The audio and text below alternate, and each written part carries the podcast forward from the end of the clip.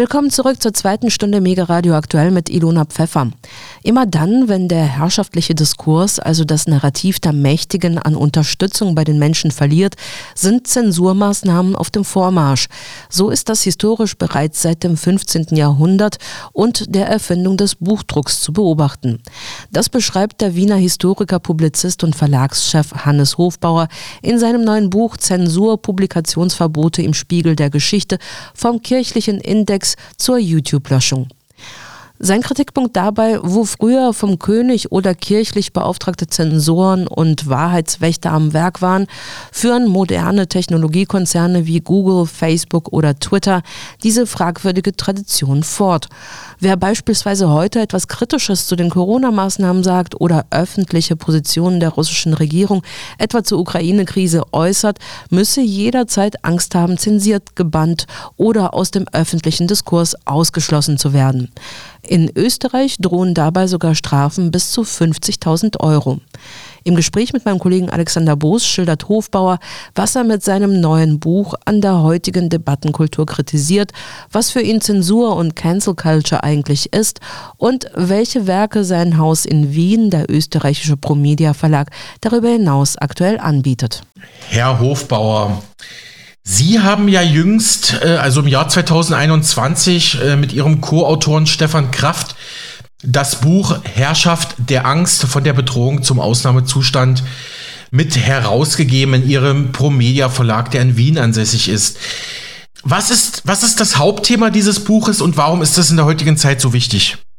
Ja, das Hauptthema ist äh, die Kritik an den Corona-Maßnahmen, äh, die wir da formuliert haben in einem Vorwort und eigene Beiträge auch geschrieben. Und dann haben wir gesammelt Autorinnen und Autoren, die äh, von der politischen Linken eher stammen, äh, die verschiedene Themen aufgegriffen haben, zum Beispiel auch die WHO, wie die in den letzten Jahren sich verändert hat, von einer oder Jahrzehnten kann man sagen, von einer äh, interstaatlichen Organisation, UN-Organisation, die es ja noch immer ist, äh, aber doch sehr stark mit privaten Geldgebern verwoben, wo dann eben die Interessen der Privaten äh, auch Pharmakonzerne äh, zum Ausdruck kommen und zum Durchbruch kommen. Und da haben wir äh, verschiedene Themen in diesen Bereichen, die die Corona-Maßnahmen betroffen haben, durchdekliniert mit den einzelnen Autorinnen. Und es war eigentlich ein sehr erfolgreiches Buch, ist immer noch lieferbar, wie alle Bücher in unserem Verlag Promedia wir sehr lange lieferbar halten. ja, wir haben mehrere Präsentationen gehabt und mhm. kann man sagen, es ist eigentlich ein Erfolgsprojekt gewesen. Mhm. Wir kommen zum Ende unseres Gesprächs auch nochmal auf das Portfolio, auf das Bücherangebot von Promedia zu sprechen, Herr Hofbauer. Aber wenn Sie jetzt sagen, Sie halten immer Ihre Bücher äh, vorrätig, für welche Menschen wäre das jetzt ein Muss, sich dieses Buch Herrschaft der Angst ähm, ja, zu kaufen und darin zu schmökern? Was kann man da Wissenswertes von mitnehmen?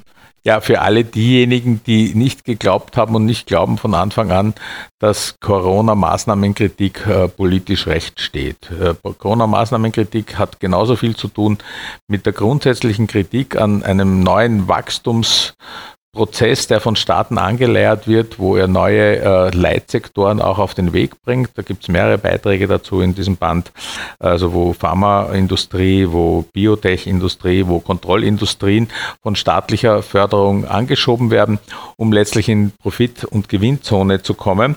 Äh, und äh, die, die, Grundstruktur oder die Grunderkenntnis ist auch, dass es nicht in erster Linie um Gesundheitspolitik gegangen ist äh, bei diesen Maßnahmen und auch nicht geht nach wie vor, weil es sind ja immer noch einige in Kraft. Äh, und es drohen immer wieder auch welche in Kraft gesetzt zu werden. Das ist auch das Aufrechterhalten dieser Angst.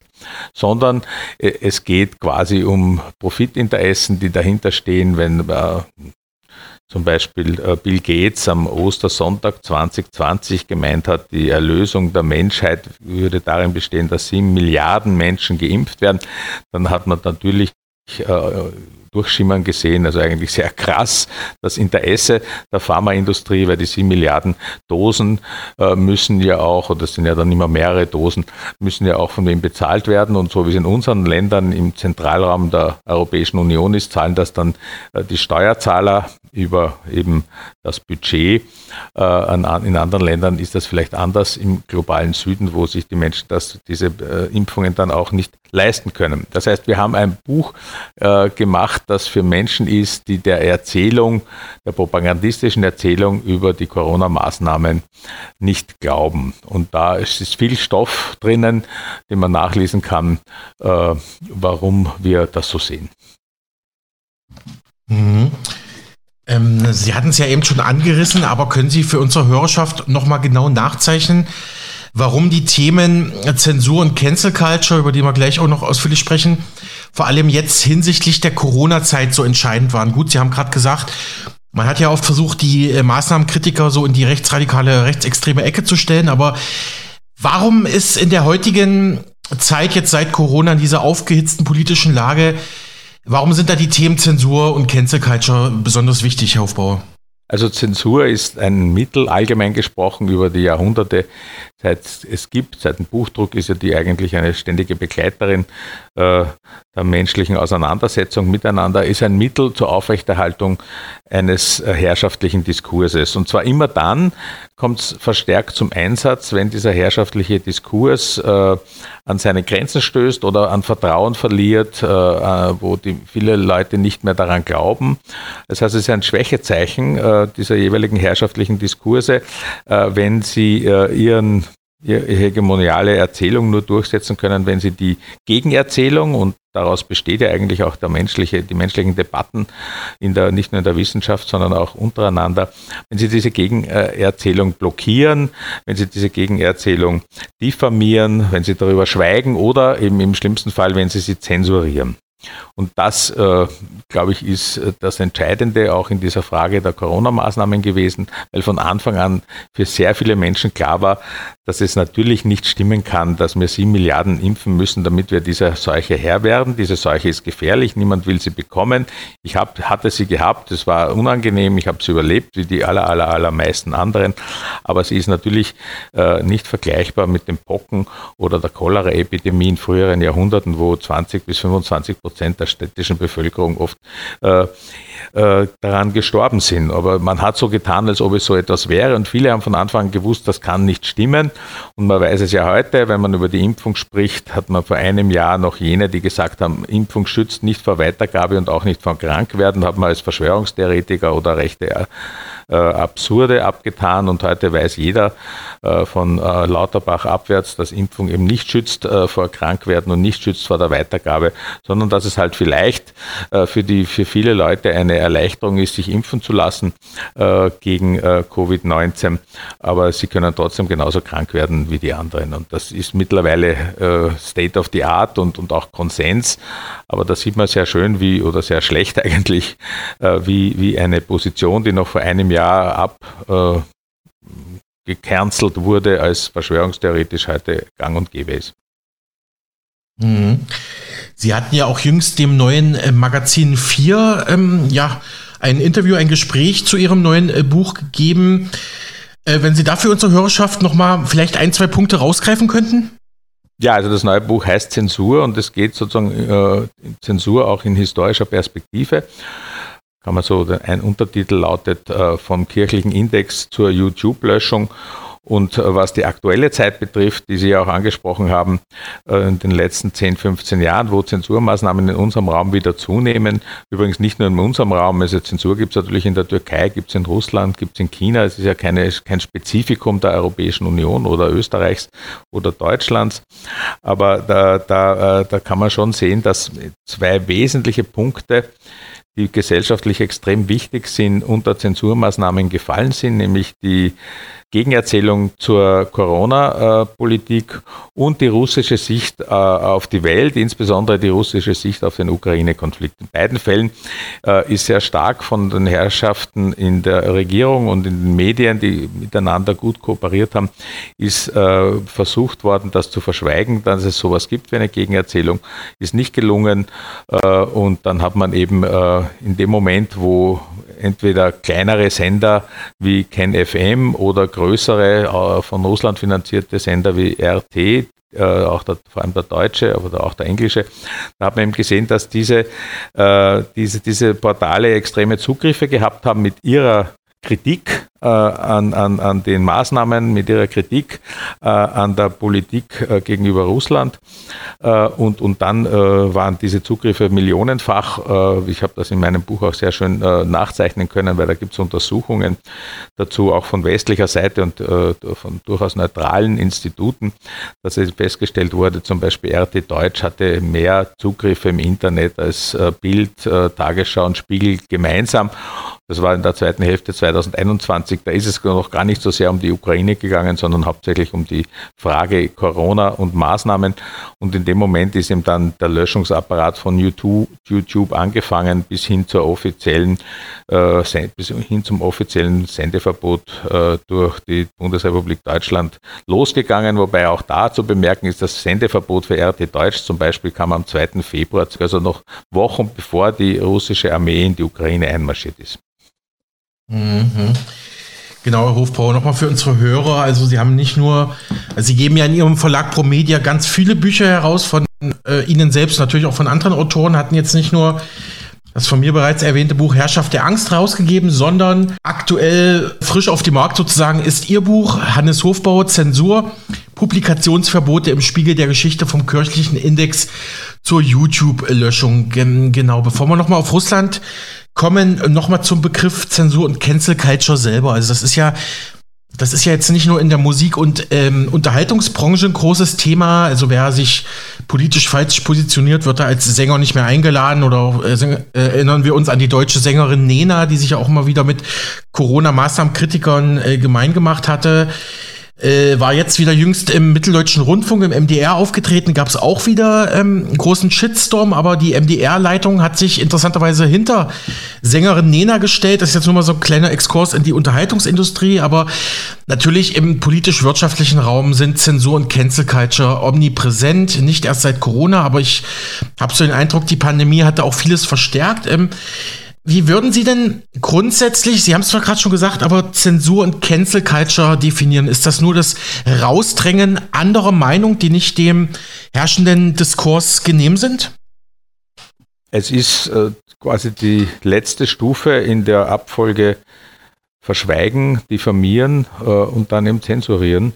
Das gehört zusammen und Cancel Culture äh, kommt ja letztlich auch aus der US-amerikanischen hm, grünen Bewegung, wenn man so will, die ist sehr stark da in dieser Richtung unterwegs, dass alles moralisiert wird und wenn man dieser Moral, die da äh, vorgegeben wird, nicht angehört, dann äh, wird man eben entweder kommt man nicht vor oder man wird diffamiert, man wird zensuriert. Und es gibt ja zum Beispiel so Fälle, wo man die falsche Frisur hat, äh, irgendwie Dreadlocks als weiße Frau, äh, dann äh, wird einem vorgeworfen, dass man sich anderer Kulturen aneignet. Das ist im Prinzip sozusagen ein rassistischer Vorgang, wenn man es genau nimmt. Ne? Weil natürlich die Welt besteht aus vielen Kulturen und die Aneignungen oder Überschneidungen sind ja ständig und überall. Man lernt ja nicht umsonst sonst andere Sprachen und andere Kulturen kennen. Also warum soll jetzt eine, eine, eine nicht äh, farbige Frau ähm, äh, ihre Frisur so tragen äh, dürfen, wie, wie es irgendwelche Menschen in Jamaika äh, hauptsächlich tragen. Das, ist, das geht ja ins Absurde, wenn man so will, aber dadurch, dass es von vielen Leuten ernst genommen wird äh, und da immer so Wächterfunktionen äh, in, in, in, in, in diesen Milieus auftauchen, auch die Wächterfunktion der Fake News, der sogenannten ähm, äh, die, die, die Fake News aufspüren, ja, ähm, das, das ist ein, eine, eine Entwicklung, die äh, meiner Meinung nach sehr, sehr bedenklich ist und, und demokratiepolitisch katastrophal. Weil sich da niemand mehr etwas sagen traut. Es geht jetzt nicht nur immer um den einzelnen Fall, okay, der ist jetzt so, dass irgendwie ein Dirigent wird aus, darf nicht dirigieren, weil er russischer Staatsbürger ist, sondern das, geht ja dann weiter, äh, wenn man einmal diese, die, die, diese Maßnahmen so setzt, also Verbote so leicht bei der Hand hat für missliebige Personen, ähm, die entweder sozusagen nicht das erzählen, äh, was äh, der Bundestag oder insbesondere die Bundesregierung vorgibt, dann kann man das ja ausweiten auf viele Fragen. Das ist jetzt sozusagen in der Frage Russlands, jetzt in der Frage der Corona-Maßnahmen, das ist übermorgen in der Frage äh, der, der, der, des Verhaltens zum Klima oder in der Frage äh, der Positionen zur Migration. Äh, da da gibt es ja immer die wichtigsten Fragen, werden dann auch damit tabuisiert. Niemand traut sich mehr darüber zu sprechen und man haben ja das, wir haben ja das auch schon in sogenannten äh, Abfragen äh, feststellen können, dass sehr viele Leute sagen, ich mische mich gar nicht mehr ein. Ich will eigentlich äh, bei den heiklen Fragen, sogenannten heiklen Fragen, die als heikel ja nur gemacht wurden, mich nicht mehr äußern.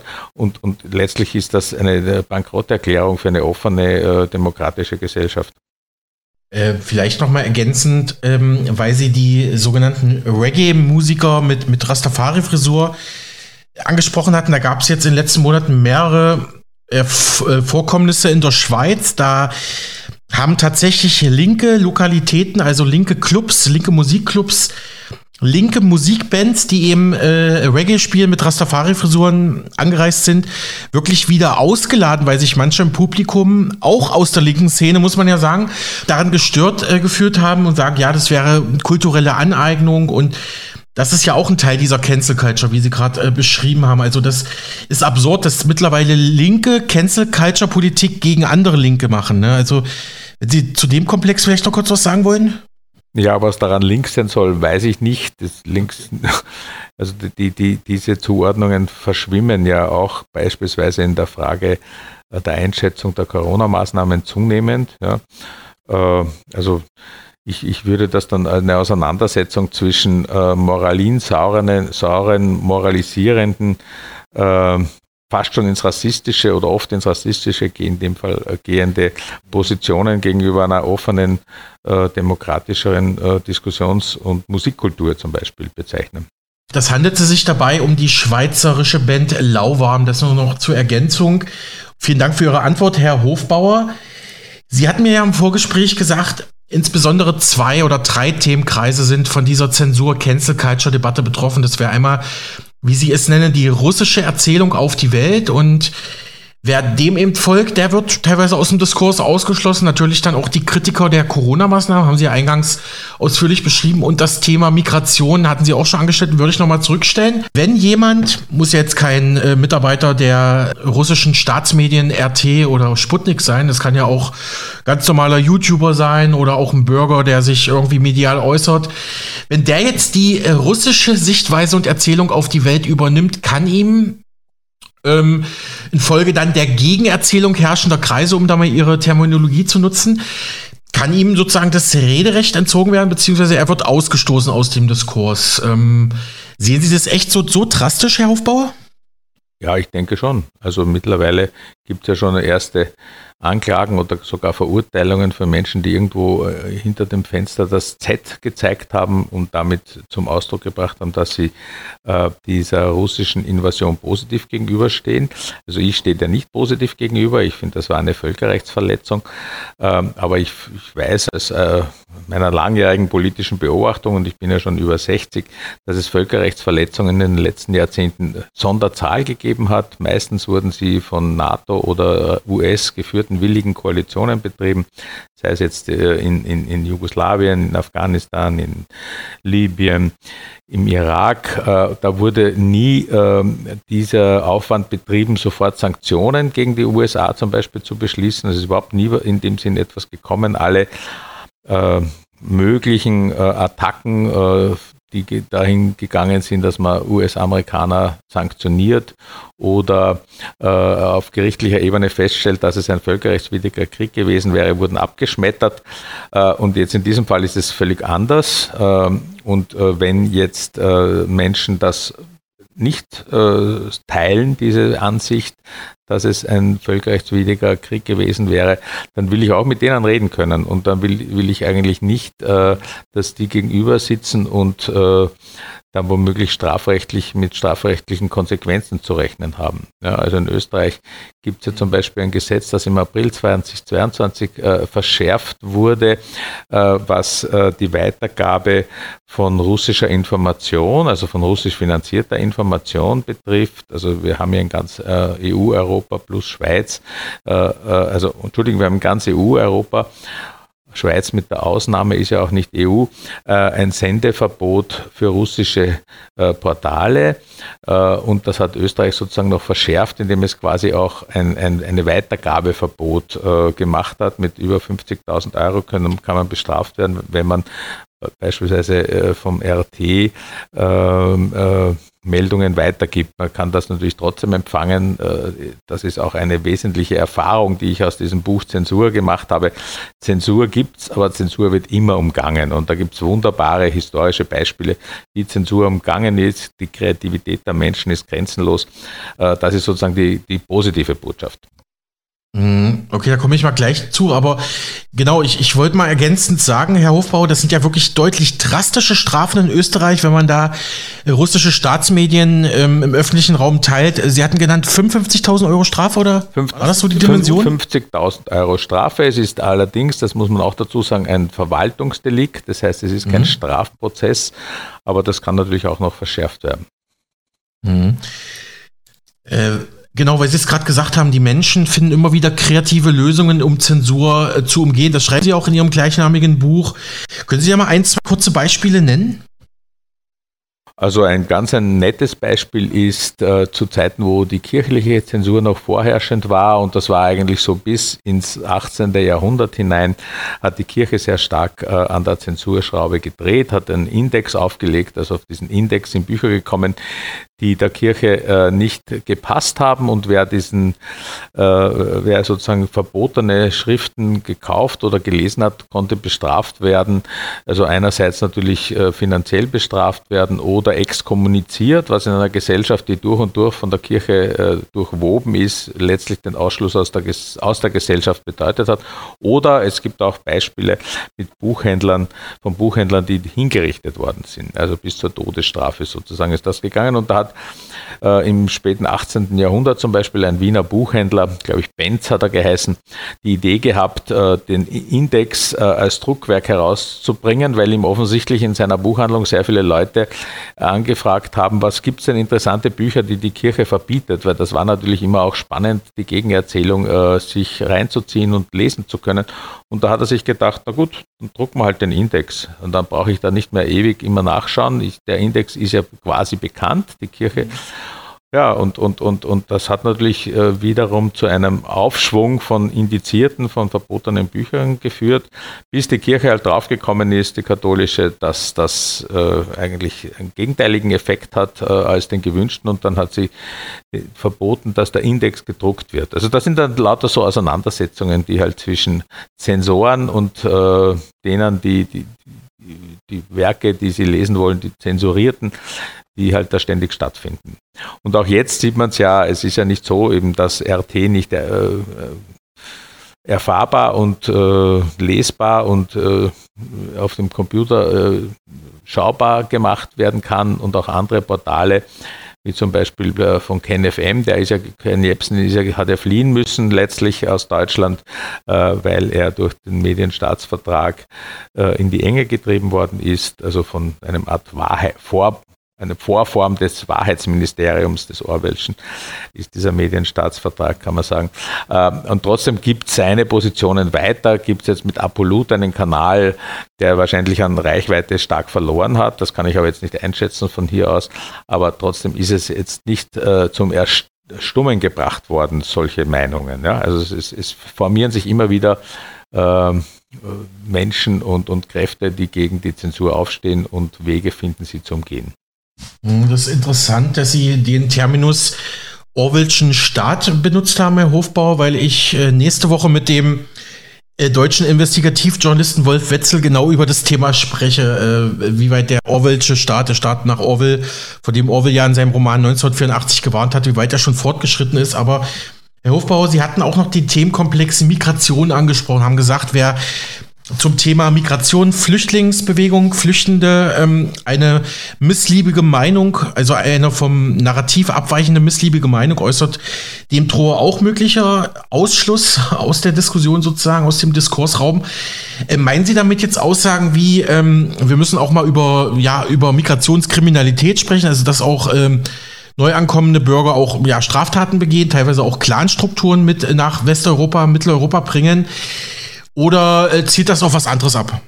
Das zielt auf was anderes ab. Also ich begebe mich da nicht in die Niederungen der Klein- oder Mittelkriminalität, sondern ich, ich, ich kritisiere Migration äh, von einer Warte aus, dass ich ihre Funktion äh, äh, hinterfrage. Ja? Also Migration ist Ausdruck weltweiter Ungleichheit, so es Massenmigration ist. Und wir sprechen über Massenmigration. Also der, der einzelne politisch Verfolgte, der äh, in, in, ein anderes Land geht, das ist jetzt nicht das Thema. Ja äh, für mich, sondern es geht um Massenmigrationen, die es auch in der Geschichte immer wieder gegeben hat. Und die sind Ausdruck von äh, Ungleichheiten. Ja? Also wenn ich mir zum Beispiel ein, ein, ein, ein, einfaches Beispiel, wir haben von der Europäischen Union über 30 sogenannte Partnerschaftsabkommen mit afrikanischen und karibischen Ländern. Die wurden in den letzten 15 Jahren abgeschlossen, ähm, auch teilweise noch heute wieder äh, erneuert in, den letzten, in der letzten Zeit. Und diese Partnerschaftsabkommen zwischen einzelnen afrikanischen Ländern und der ganzen Europäischen Union sind Freihandelsabkommen. Ja, ein kleines Beispiel, äh, wie ich das sehe mit der Migration als Struktur und als Funktion, die kritikwürdig ist. Äh, also die, von Recht, vom rechten Diskurs wird das dann immer abgeladen auf den äh, Migranten als äh, Sündenbock. Und das ist natürlich verrückt, weil der Migrant das erste Opfer dieser Struktur der Migration ist. Und als Beispiel fällt mir da ein, sogenannte Partnerschaftsabkommen, die die Europäische Union mit Ländern Afrikas und der Karibik abgeschlossen hat in den letzten Jahren, äh, die äh, die große Europäische Union einen, einem einzelnen kleinen afrikanischen oder karibischen Land entgegenstellt und letztlich die Aufgabe hat, Freihandels, Freihandel zu ermöglichen. Das heißt, den Markt im Süden für äh, EU-europäische Produkte, die im Überfluss hergestellt werden, zu öffnen. Und die Folge ist, am Beispiel Ghana zum Beispiel, äh, dass halt die lokalen Märkte darunter leiden, nicht nur leiden, sondern zugrunde gehen. Also bevor dieses Partnerschaftsabkommen mit äh, Ghana von der Europäischen Union abgeschlossen worden ist, hat Ghana äh, im Geflügelmarkt zum Beispiel 95 Prozent der Geflügel von lokalen Bauern bezogen. Also das war einfach der Markt in der jeweiligen Stadt wurde beliefert von lokalen Produzenten und Produzentinnen. Danach waren es nochmal 11 Prozent. Was ist jetzt mit diesen Menschen passiert, die da nicht mehr überleben können wegen dieses Konkurrenzdrucks äh, EU-europäischer Hühnchen? Äh, vielleicht überlebt der Bauer noch irgendwie, aber sein Sohn oder seine Tochter äh, wird sich dieses Geschäft natürlich nicht mehr antun, wird keine Hühnerfarm mehr aufbauen oder nicht mehr auf den Markt gehen, weil er es eben nicht verkaufen kann. Äh, der Konkurrenzdruck ist zu groß und der macht sich dann auf den Weg, also idealtypisch nach EU-Europa. Ja? Und das, diese, diese äh, Struktur aufzudecken, äh, das ist das, was ich meine, wenn ich äh, Kritik an der Migration äußere. Nicht den Migranten für schuldig zu erklären. Der ist eigentlich der Erste, der als Opfer da auf der Strecke bleibt, weil er eben sich zum Beispiel von der Heimat lösen muss. Das sind ja sozusagen die Subsistenzmöglichkeiten sind dort nicht mehr gegeben. Das sind ja äh, auch tragische Schicksale. Ja. Aber äh, während zum Beispiel Linke, Liberale, also liberale Linke, sagen wir so, äh, da auf diesem Schicksal äh, sich nur, sozusagen erwärmen oder erkälten, kann man vielleicht fast sagen, und nur dieses Schicksal in den Mittelpunkt stellen, stelle ich die Struktur und die Funktion von Migration in den Mittelpunkt. Und da kommt man zu einem ganz anderen Schluss. Da geht es nicht darum, dem einzelnen Migranten jetzt zu helfen, damit dann möglichst viele Migranten nach EU-Europa kommen, sondern würde es darum gehen, diese Partnerschaftsabkommen zum Beispiel, ja, äh, diese Partnerschaftsabkommen nicht zu schließen oder zurückzudrängen, zurückzuschrauben. Es hat ja in den 70er Jahren mit dem Lomé-Abkommen, da brauchen wir jetzt nicht weiter drüber reden, also sozusagen ein Abkommen, das äh, peripheren Ländern mehr Chancen gegeben hat, auf den eigenen Märkten äh, reüssieren zu können und einen gewissen Schutz äh, gegenüber äh, Importen aus den Zentralräumen geboten hat, hat es ja eine andere Philosophie gegeben. Ja, aber die ist jetzt eben umgedreht worden und das sind die Gründe äh, für, äh, dafür, dass sich Millionen auf den Weg machen, um quasi zum besseren Nahrung, zur besseren Nahrung, wie das in, der, in den 30er Jahren gehört hat, äh, geheißen hat, zur besseren Nahrung zu kommen, also sprich über Überlebensmöglichkeiten zu haben, weil sie zu Hause nicht mehr haben. Mhm. mhm. So, Herr Hofbauer, dann ähm, erstmal danke jetzt für die Einordnungen zu den ganzen Themenkomplexen Corona, Russland und Migration mit Blick auf Ihr neues Buch Zensur im Promedia lag äh, erschienen. Ähm, wenn ich, ich habe mal äh, den, den Klappentext des Buches angeschaut, also den, den Informationstext, und wird dann nochmal zwei, drei Punkte rausgreifen. Ähm, da heißt es, ähm, es werde kaum noch zwischen staatlichen Wahrheitswächtern und privaten Medienmonopolen ähm, unterschieden. Also staatliche Wahrheitswächter sind vielleicht die Regierung selber oder Ministerien. Und private Medienmonopole sind natürlich sowas wie Google, Facebook, Instagram, ähm, TikTok, Twitter vor allem jetzt ähm, nach dem Kauf von Elon Musk wieder stark ähm, im Fokus. Ähm, Sie schreiben da im Buch, die, die beiden Player, also Staat, Staat und Privatwirtschaft, äh, spielen sich immer wieder die Bälle gegenseitig zu und die Verantwortung. Niemand will äh, für die Zensur des, wie Sie schreiben, postindustriellen kybernetischen Zeitalters auch vielleicht juristisch äh, verantwortlich sein, aber äh, immer wieder merkt man auch gerade zwischen Staat und Facebook, äh, jetzt gerade was die US-Wahlen zum Beispiel angehen, dass da immer wieder auch geheime und öffentliche Absprachen gab, wie man gewisse Dinge aus dem Diskurs raushält. Äh, haben beide, also Staat und Privatwirtschaft, haben die dieselbe Motivation oder unterschiedliche Interessen, warum sie Zensur und Cancel Culture durchführen? Arbeiten die an einem Strang oder sind das doch zwei Gegenspieler, zwei Gegenspieler, die nur dieselben Methoden ähm, einsetzen? Kommt, kommt darauf an, auf das Thema. Ich glaube nicht, dass man das einheitlich sagen kann, dass die an einem, an einem Strang ziehen. Auch kann man umgekehrt nicht sagen, dass die gegeneinander stehen. Jetzt will ich am Beispiel des Netzwerkdurchsetzungsgesetzes ein bisschen durchdeklinieren. Das ist eine ganz eine junge Sache, 2017 in Deutschland äh, auf den Weg gebracht, gesetzlich, wo der deutsche Staat eben den äh, großen monopolartigen äh, in Konzernen wie Google, Facebook, Instagram und so weiter äh, die Route ins Fenster gestellt hat und gesagt hat, ihr müsst alles, was Falschmeldungen äh, und Hassbotschaften sind, löschen und uns diejenigen, die das ins Netz stellen, melden. Jetzt ist Vorausgesetzt natürlich, was äh, ist die Frage der Definition, was eine Falschmeldung ist, Fake News oder was eine Hassbotschaft äh, ist. Das ist ja sehr variabel zu, äh, zu instrumentalisieren von staatlicher Seite beispielsweise. Ja, heute ist eine Hassbotschaft, wenn man zum Beispiel meint, äh, dass der, äh, der, der, Krieg in der Ukraine nicht äh, am, im Februar 2024, Februar 2022 begonnen hat, sondern schon vorher und versucht zu erklären, warum der durchaus völkerrechtswidrige Einmarsch der Russen eigentlich eine Vorgeschichte hat, dann, dann fällt das eigentlich schon in, in, in eine Falschmeldung zum Beispiel hinein. Ja? Äh, und, und das Netzwerkdurchsetzungsgesetz hat den Effekt äh, gehabt, dass am Anfang diese großen äh, monopolartigen Konzerne gesagt haben, na, das wollen wir eigentlich nicht, wir wollen ja quasi freie Meinung haben.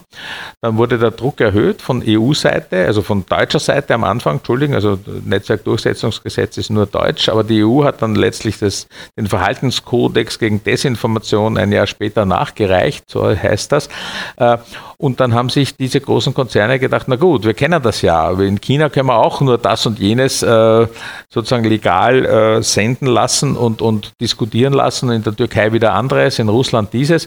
Äh, das heißt, wir, wir gehen genauso wie dort in diesen äh, Märkten, auch in der EU mit, den, ähm, äh, mit, der, mit der Europäischen Kommission ähm, um und haben das akzeptiert. Ja. Die Folge ist ja sehr weitreichend, weil einerseits hat der deutsche Staat eine Funktion, die er ursprünglich, im, ganz im Ursprung eigentlich hat, nämlich zu zu, sagen, was ist Falschmeldung, was ist Hassbotschaft, ja, warum wird das überhaupt kriminalisiert?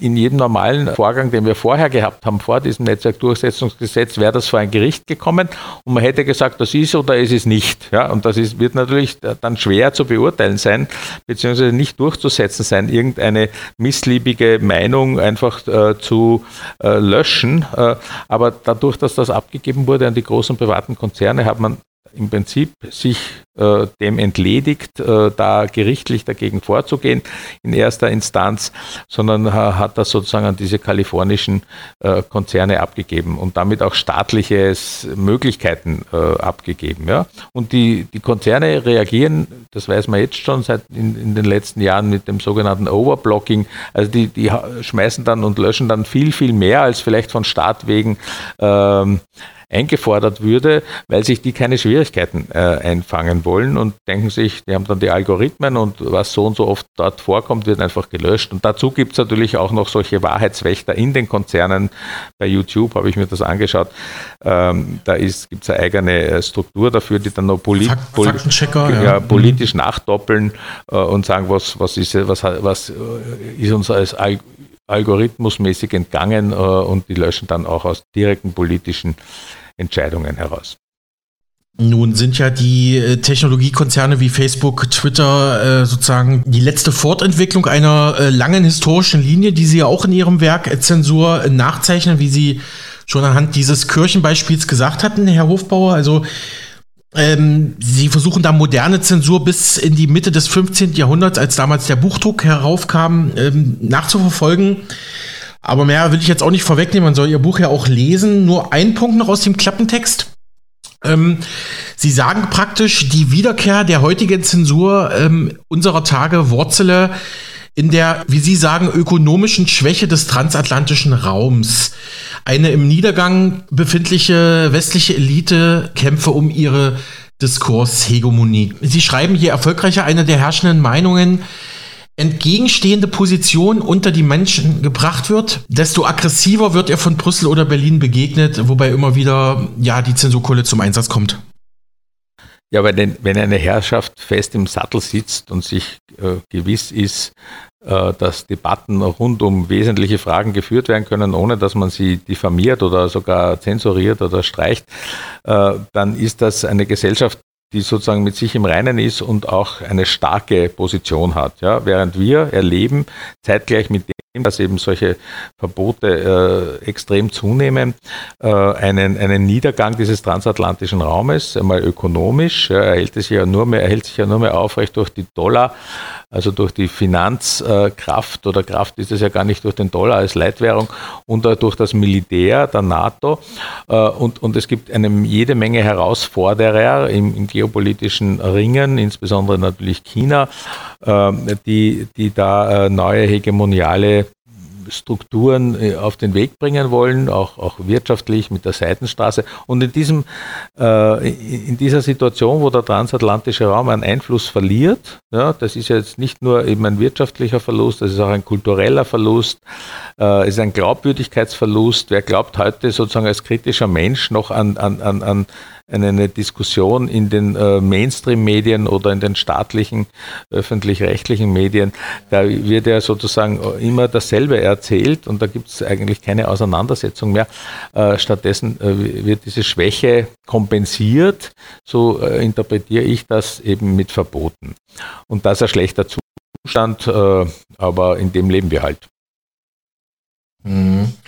Gut, es gibt ab und zu im deutschen Fernsehen Ausnahmen, wenn mal eine Professorin Ulrike Gero da sitzt oder auch äh, Sarah Wagenknecht äh, von der Linken oder auch eine Alice Weidel von der AfD. Das, aber meistens ist das so, dann, dann spricht äh, einer gegen fünf. Ne? Also dann verschw verschwören sich alle, ähm, äh, die quasi auf Regierungslinie äh, sind, gegen die oder den Abweichler ähm, oder Abweichlerin.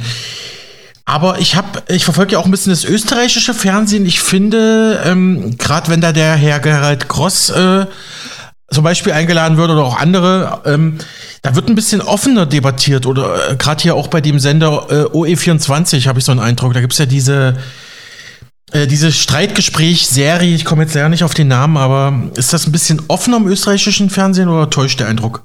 Ja, da gibt es verschiedene. Also den, den Sie ansprechen, das ist, ist, ein, ist ein ziemlicher Schreihals, finde ich, dieser Herr Cross. Er ist manchmal, manchmal ganz lustig, aber die, äh, mangelt an Seriosität. Auch dieses OE24 ist jetzt nicht groß äh, seriös einzuschätzen. Viel interessanter finde ich manche äh, äh, Sendeleisten von Servus TV. Das ist ja ein Sender, der auch teilweise in Deutschland äh, gesehen werden kann, ähm, von einem privaten äh, Unternehmer gegründet, der vor kurzem gestorben ist, äh, Dietrich Mateschitz, der hat diese Plöre erfunden oder zumindest in der Welt verkauft, die Red Bull heißt. Das war jetzt keine Werbung, ich habe es noch nie gekostet. Mir, riech, mir, genügt schon, wann ich dran riechen muss. Aber der hat äh, sozusagen aus, aus äh, grundsätzlicher Überlegung heraus da auch ein Medien kleines Medienimperium aufgezogen. Und in diesem Servus TV kommen hin und wieder so in, in, in Formaten wie Talk im Hangar oder auch links, rechts, Mitte, das heißt sogar so unterschiedliche Positionen so vor, dass nicht jetzt einer gegen fünf steht oder fünf nur fünf immer derselben Meinung sind, sondern durchaus sehr kontrovers. Und ähm, ich, ich, ich finde, äh, das hat so äh, eine Qualität, die viele andere auch natürlich in, in, auf kleineren Rahmen äh, ausweisen können. Also ich, vom, vom Text her würde ich da die Nachdenkseiten nennen oder, oder auch Rubicon, äh, die haben ja auch schöne Interviews. Nur ist halt äh, Servus TV ein 24-Stunden-Sender, der in der meisten Zeit, die er hat, äh, quasi Werbung schaltet und das verpackt in irgendwelche Sportsendungen, die nicht besonders interessant für die meisten Leute sein oder vielleicht sind sie interessant, aber keinerlei politischen Charakter haben. Aber auf dieser politischen Schiene bringt er zumindest äh, Gegenmeinungen in, in, in, in die Öffentlichkeit. Äh, und insgesamt auf die Frage antwortend würde ich meinen, nein, in Österreich ist die Situation nicht besser. Äh, wir haben ganz wenig andere Ausgangsposition, zum Beispiel in Frage Krieg und Frieden, weil wir ein neutrales Land sind, formal. Und diese Formalität hat zum Beispiel zur Folge, dass wir keine Waffen in die Ukraine liefern. Die hat aber nicht zur Folge, dass wir uns an dem Sanktionsregime nicht trotzdem beteiligen, was eigentlich ein klarer klarer Neutralitätsbruch ist, weil das ja ein Wirtschaftskrieg ist, der da angehängt wird an den Schießkrieg. Äh, aber zumindest äh, ist, ist es so weit äh, noch nicht, dass wir Waffen in die Ukraine liefern. Es ist auch nicht so weit gekommen, dass Zelensky im österreichischen Parlament aufgetreten ist per Videoschaltung. Also das sind so ganz kleine wie soll, wie soll, man sagen, Änderungen gegenüber der deutschen Medienlandschaft, aber die sind so minimal, dass ich im Prinzip nicht sehe, dass es da große Unterschiede gibt. Mhm. Lassen Sie uns noch kurz bei Ihrem Heimatland Österreich bleiben. Sie haben ja gerade schon die außenpolitische Perspektive angesprochen. Klar, also formal ist Österreich, also die Republik Österreich, ein neutraler Staat, aber es ist ja mehr ein offenes Geheimnis seit Jahrzehnten, dass man doch indirektes Mitglied da im westlichen NATO-Club ist. Ähm, äh, wollen wir noch mal kurz vielleicht ganz kurz die innenpolitische Lage in Österreich anreißen, Herr Hofbauer. Da gab es ja einige äh, Skandale und Skandälchen in den letzten Jahren, äh, allein um Ex-Bundeskanzler Sebastian Kurz. Ähm, da kam ja raus, da gab es auch direkte Beeinflussung der Medien durch die Politik. Ähm, wie würden Sie den politischen Zustand Ihres Landes momentan einordnen? Neuerste Erkenntnis oder das, das neueste Skandal ist, dass der Chef des öffentlich-rechtlichen äh, Rundfunks ORF, also der Politschiene, äh, heute äh, das Amt quittiert hat, weil herausgekommen ist, dass er eigentlich vor fast jeder äh, größeren politischen Auseinandersetzung mit, der, mit den politischen Kräften in den wesentlichen Parteien sich zusammengesetzt hat und äh, vorher Absprachen getroffen hätte. Ja, also so, so habe ich das vernommen. Auf jeden Fall hat er dadurch, dass er gesagt hat, er tritt zurück, äh, ein gewisses Eingeständnis ja, mitgebracht. Ja, und da gibt es eine Reihe von Skandalen. Also ich finde das für die deutschen Hörerinnen oder Hörer äh, vielleicht sensationslüstern äh, interessant, aber nicht besonders tiefgreifend von der Struktur, weil. Naja, wir haben ja auch Publikum in Österreich, Herr Hofbauer. Ja, aber die, die wissen das eh, dass sozusagen die und die wissen das ohne dies, dass äh, der, der Kanzler Sebastian Kurz mit einer, äh, einer Gruppe junger Menschen äh, auch als erstes einmal die ÖVP, also das ist äh, ähnlich wie die CDU in Deutschland, äh, gekapert hat, äh, deren äh, Parteifarbe von Schwarz auf Türkis sogar umgewandelt hat, sich auch die das Pouvoir gegeben hat, über jeden einzelnen Mandatar, der im Nationalrat, also im Bundestag für Deutschland, äh, der im Nationalrat für die Partei sitzt, äh, vorzubehalten, ob er den oder die will. Also das waren eine vollkommen autoritäre Züge, die nur deshalb gut angekommen sind, auch in seiner Partei, weil er halt damit Erfolg hatte. Ja. Aber heutzutage ist, ist eben offengelegt, dass das nicht so, dass das mit, mit allen möglichen Schikanen und mit allen möglichen Korruptionsskandalen verbunden war, die, und das muss man immer dazu sagen, äh, noch immer nicht bewiesen sind und deshalb die Unschuldsvermutung gilt.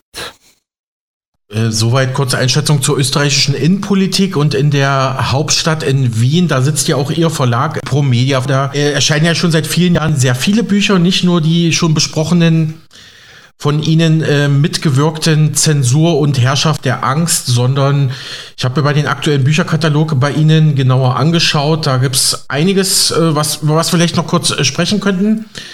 Ja, ich Zum Beispiel sagt ja. Ich, ich fasse so kurz zusammen, weil wir wahrscheinlich eh schon gegen Ende unseres Gesprächs kommen. Also wir haben politisches Sachbuch, über die haben wir, einige über die haben wir gesprochen, unter anderem natürlich auch solche, die ich geschrieben habe, aber das ist nicht die Mehrheit. Wir haben ja viele, viele Autoren die bei uns äh, untergekommen sind und die wir vertreiben. Äh, aber neben dem politischen Sachbuch haben wir einen Schwerpunkt, das ist Kulturgeschichte.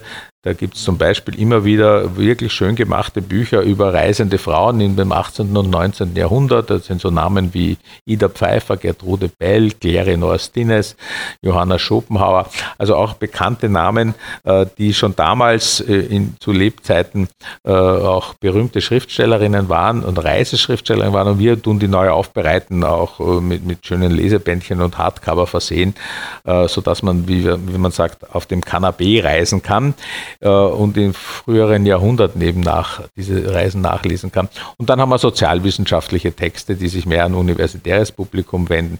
Das ist so seit 40 Jahren. Wir sind, glaube ich, heuer 40 Jahre alt geworden oder ähm, ist das unser Programm. Ich selbst mache seit 30 Jahren da ähm, den äh, Geschäftsführer und äh, macht das mit einem Kollegen zusammen, äh, der äh, da halt äh, den Verlag mit mir zusammen leitet. Super, danke nochmal ähm, für, die, äh, für, den, für den kleinen Geschichtsexkurs zu Ihrem Traditionsverlagsunternehmen, Herr Hofbauer. Das war vielleicht auch ganz wichtig, dass Sie jetzt nochmal zum Ende des Gesprächs gesagt haben, wir haben auch ähm, viel Kultur und Kulturgeschichte Kulturelles in unserem Bücherprogramm, aber eben auch äh, ja, knallharte politische und wirtschaftliche Analysen sozusagen. Aber erlauben Sie mir noch zum Abschluss, dass ich vielleicht noch zwei, drei Fragen zu einigen Neuerscheinungen stelle. Sie hat mir ja geschrieben im Vorfeld, dass ähm, es gibt ein neues Buch äh, von der Wiener Professorin Andrea Komlossi. Das nennt sich die Zeitenwende und sei für unsere kybernetische Zukunft sehr entscheidend. Ich habe dann einer Rezension gelesen, sie habe einen Gegenentwurf geschrieben, weg von den Akteuren hin zu den Umständen, also weg vom World Economic Forum, weg von Bill Gates und Klaus Schwab. Die hat man eigentlich noch gar nicht drin, aber ja, können, können Sie zu dem Buch vielleicht noch kurz was sagen? Ja, also da geht es um eine wirtschaftshistorische und wirtschaftspolitische Einschätzung von dem, was Corona angeschoben hat, aber schon vorher da war. Also letztlich der Übergang von einem industriellen zu einem kybernetischen Zeitalter. Das nennt sie Zeitenwende. Äh, und mit Kybernetik ist im Gemein selbstregulierende, völlig andere Strukturen in der, in der, in, nicht nur in, in der Wirtschaft, sondern auch in der Arbeitswelt, dass es eben nicht mehr wenn man sagt, marxistisch gesprochen, wenn man das so sagen kann, äh, um die Ausbeutung der Arbeitskraft alleine geht. Das bleibt natürlich, sondern auch um die Ausbeutung der menschlichen Erfahrung und des menschlichen Körpers. Beim Körper ist es klar, durch diese ganze äh, Biotech- und Medizin-Hype, äh, Pharmaindustrie, bei der Erfahrung, äh, das ist ganz interessant, was sie da sozusagen zutage fördert. Es äh, gibt natürlich andere Autorinnen, die das auch schon äh, mit bedacht haben, aber sie geht dann davon aus, dass mit jedem Klick, den der Mensch äh, täglich hunderte Male macht, indem er etwas bestellt oder sich auch nur etwas anschaut, was er vielleicht bestellen will oder mit wem er kommuniziert, sammeln die großen äh, Medienmonopole wie Google und andere ja die, die Erfahrung dieser Menschen, bündeln sie und machen sie zur Ware und verkaufen sie. Ja? Äh, und das ist sozusagen ein, ein ganz eine andere Struktur äh, als das, was im industriellen Zeitalter eben war, weil da brauchte es halt wirklich Arbeitskraft, die etwas äh, erzeugt hat oder auch Dienstleistungen, die etwas erzeugt haben. Jetzt braucht es eigentlich Erfahrung, jetzt braucht es den Körper. natürlich braucht es nach wie vor die Arbeit, das ist schon richtig, die wird nicht verschwinden. Aber auch durch Robotik, Nanotechnologie und so weiter ist, ist die Arbeit ja im Rückzug begriffen. Also es, man sieht ja auch äh, überall, wo man hingeht, es wird dann äh, weniger Menschen, die in dieser Art Lohn arbeiten und stattdessen äh, eben neue Profitfelder, neue Felder, äh, wo Investitionen stattfinden. Das ist so, so ein bisschen, und sie bettet das dann ein äh, in so menschheitsgeschichtliche Zyklen und auch in, in Zyklen der, der, der, der Kapitalakkumulation. Ja, das ist ein sehr interessantes Buch ähm, und wir haben gestern eine Veranstaltung in Wien dazu gehabt und wir haben nächste Woche in Zürich und dann kommt sie noch nach Aachen und irgendwann nach Berlin. Das heißt, die fahrt auch sehr stark mit diesem Buch herum, um äh, Präsentationen und Debatten zu führen. Sie oft auch mit anderen Menschen zusammen, werden dann diese Thesen, die sie da hat, diskutiert. Mhm. Nochmal ein kleiner Hinweis zu Ihrer Autorin und Professorin Andrea Komlossi, weil sie ja gerade diese ähm, diese Datenmengen angesprochen hatten, Herr Hofbauer, die man eben gebündelt sammelt, um damit Kaufverhalten oder anderes individuelles Verhalten ähm, zu beschreiben. Ich glaube, die nennt man Metadaten und sind auch auf dem Schwarzmarkt sehr begehrt, habe ich, hab ich mal gehört. Lassen Sie mich zum Abschluss noch auf einen Veranstaltungshinweis oder auf eine Veranstaltung in Ihrem Haus hinweisen. Sie hatten ja gesagt, Sie hatten am gestrigen Dienstag schon eine Veranstaltung. Auch nächste Woche wird Ihre Autorin in der Schweiz sein, aber am 15. November wird es um 18 Uhr in der Bibliothek der Arbeiterkammer Wien in der Prinz-Eugen-Straße eine Veranstaltung zu ihrem neuen Buch Post-Keynesianismus von John E. King geben. Da werden auch einige Leute aus dem Hause äh, Promedia und befreundete Journalisten äh, sprechen und moderieren durch den Abend führen. Mehr Informationen unter promedia.at. Ähm, Post-Keynesianismus ist natürlich gerade in der heutigen Zeit vielleicht auch sehr, sehr interessant, weil also ich finde, der, der Begriff selber wird kaum verwendet, aber im Prinzip betreiben viele Staaten jetzt in der Corona-Krise oder seit der Corona- und Ukraine-Krise eine keynesianische Politik, weil man eben durch staatliche Eingriffe ja in die Privatwirtschaft eingreift. Ähm, was ist das Besondere an, am Autor King, am Buch und was können die Menschen da am 15. November in Wien bei der Veranstaltung erwarten? Ja, der Autor ist ein australischer Wissenschaftler, der sich eben sehr stark mit Keynesianismus und mit den Folgen des Keynesianismus und Postkeynesianismus auseinandersetzt. Äh, wir machen das zusammen mit äh, einer Gruppe, die Makroskop heißt, äh, die in Deutschland sitzt. Ein gewisser Paul Steinhardt leitet dort diesen Verlag, der aber hauptsächlich internetmäßig agiert, aber wir machen gedruckte Bücher gemeinsam mit Ihnen.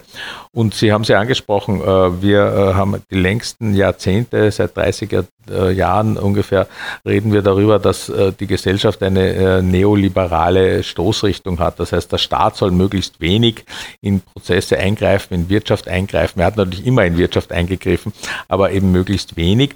Und jetzt haben wir mit, der, mit dieser Corona- äh, Maßnahmenpolitik eben extreme Mengen an Geld, staatlichen Geld, die da äh, auf den Markt geworfen wurde und letztlich dazu gedient hat, dass Pharmakonzerne, äh, biotechnologische Konzerne, die Kontroll ganze Kontrollindustrie ähm, äh, Megaprofite gemacht hat und auch, dass neue Technologien äh, sozusagen auf den Weg gebracht werden können. Und, und wir können eigentlich nicht mehr, das ist jetzt meine Meinung, ja, äh, von einem rein neoliberalen System sprechen, sondern ich würde von so einer Art Corona-Keynesianismus sprechen, so wie es einen Militär-Keynesianismus zu Zeiten Ronald Reagans gegeben hat und jetzt auch wieder in diese Richtung der Staat viele Staaten in diese Militärtechnologie, Rüstungsindustrie äh, mega Geld hinein. Buttern. Äh, so hat sich, glaube ich, diese Zeit des Neoliberalismus ein bisschen totgelaufen und wir müssen neue ähm, äh, Begrifflichkeiten auch finden und äh, John E. King schlägt ihm da den Begriff des Post-Keynesianismus vor. Und ich bin auch schon gespannt, weil es sind dort unterschiedliche Leute, die diskutieren werden. Eben äh, der Übersetzer und Herausgeber von Makroskop, ein Herr Paul Steinhardt. Ähm, äh, John B. King lassen wir nicht aus Australien einfliegen. Äh, dann ein, ein, ein, ein Herr Materbauer von der Arbeiterkammer. Und äh, das wird eine, eine spannende Debatte werden. Und ich kann es Ihnen nicht sagen, was da rauskommt. ich werde mir das anhören und ich hoffe, viele kommen hin. Soweit der österreichische Historiker und Publizist Hannes Hofbauer zu seinem Werk Zensur, Publikationsverbote im Spiegel der Geschichte vom kirchlichen Index zur YouTube-Löschung. Erschienen ist das Ganze im Promedia Verlag in Wien. Ja, und damit kommen wir auch schon zum Ende unserer Sendung für heute und zum Ende unserer Sendewoche. Vor uns liegt ein langes Osterwochenende und ich möchte Ihnen allen deshalb schöne Feiertage und besinnliche Ostern im Kreis der Lieben wünschen.